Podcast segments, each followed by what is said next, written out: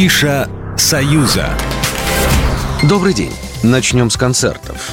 Алексей Брянцев, молодой исполнитель с неподражаемым бархатным баритоном, поет только о любви, но очень проникновенно. Песни Алексея неоднократно становились победителями хит-парадов на радио «Шансон» и других радиостанциях.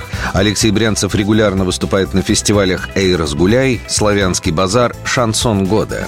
Вас ждет премьера новой концертной программы «Я разгадаю тебя», живой звук и, конечно же, новые песни. Приходите на концерт в концертный зал «Минск» 5 марта в 19 часов. Билеты от 74 до 154 белорусских рублей.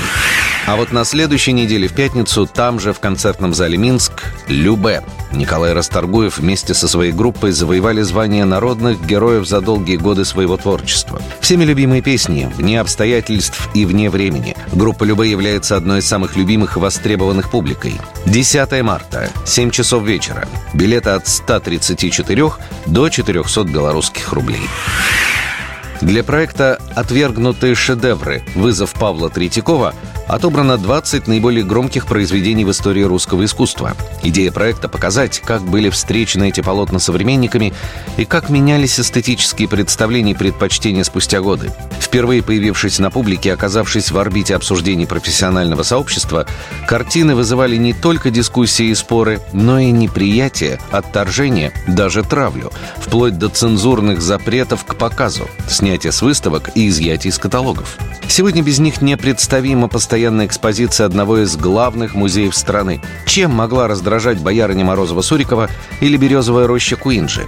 Почему сняли с выставки сельский крестный ход на Пасхе Перова и запретили экспонировать картину «Иван Грозный и его сын Иван» Репина?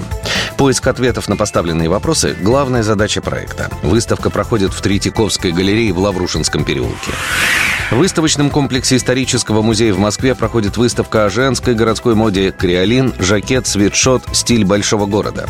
Она продлится до 13 марта. Организаторы не стремились показать всю историю городской моды в России, тем более это едва ли возможно. Они сконцентрировались на последних 160 годах с середины 19 века до наших дней. На выставке не будет ни одного мужского образа. Это настоящее царство женских нарядов причем самых разных. Костюмы для работы, поездок, особо торжественных случаев.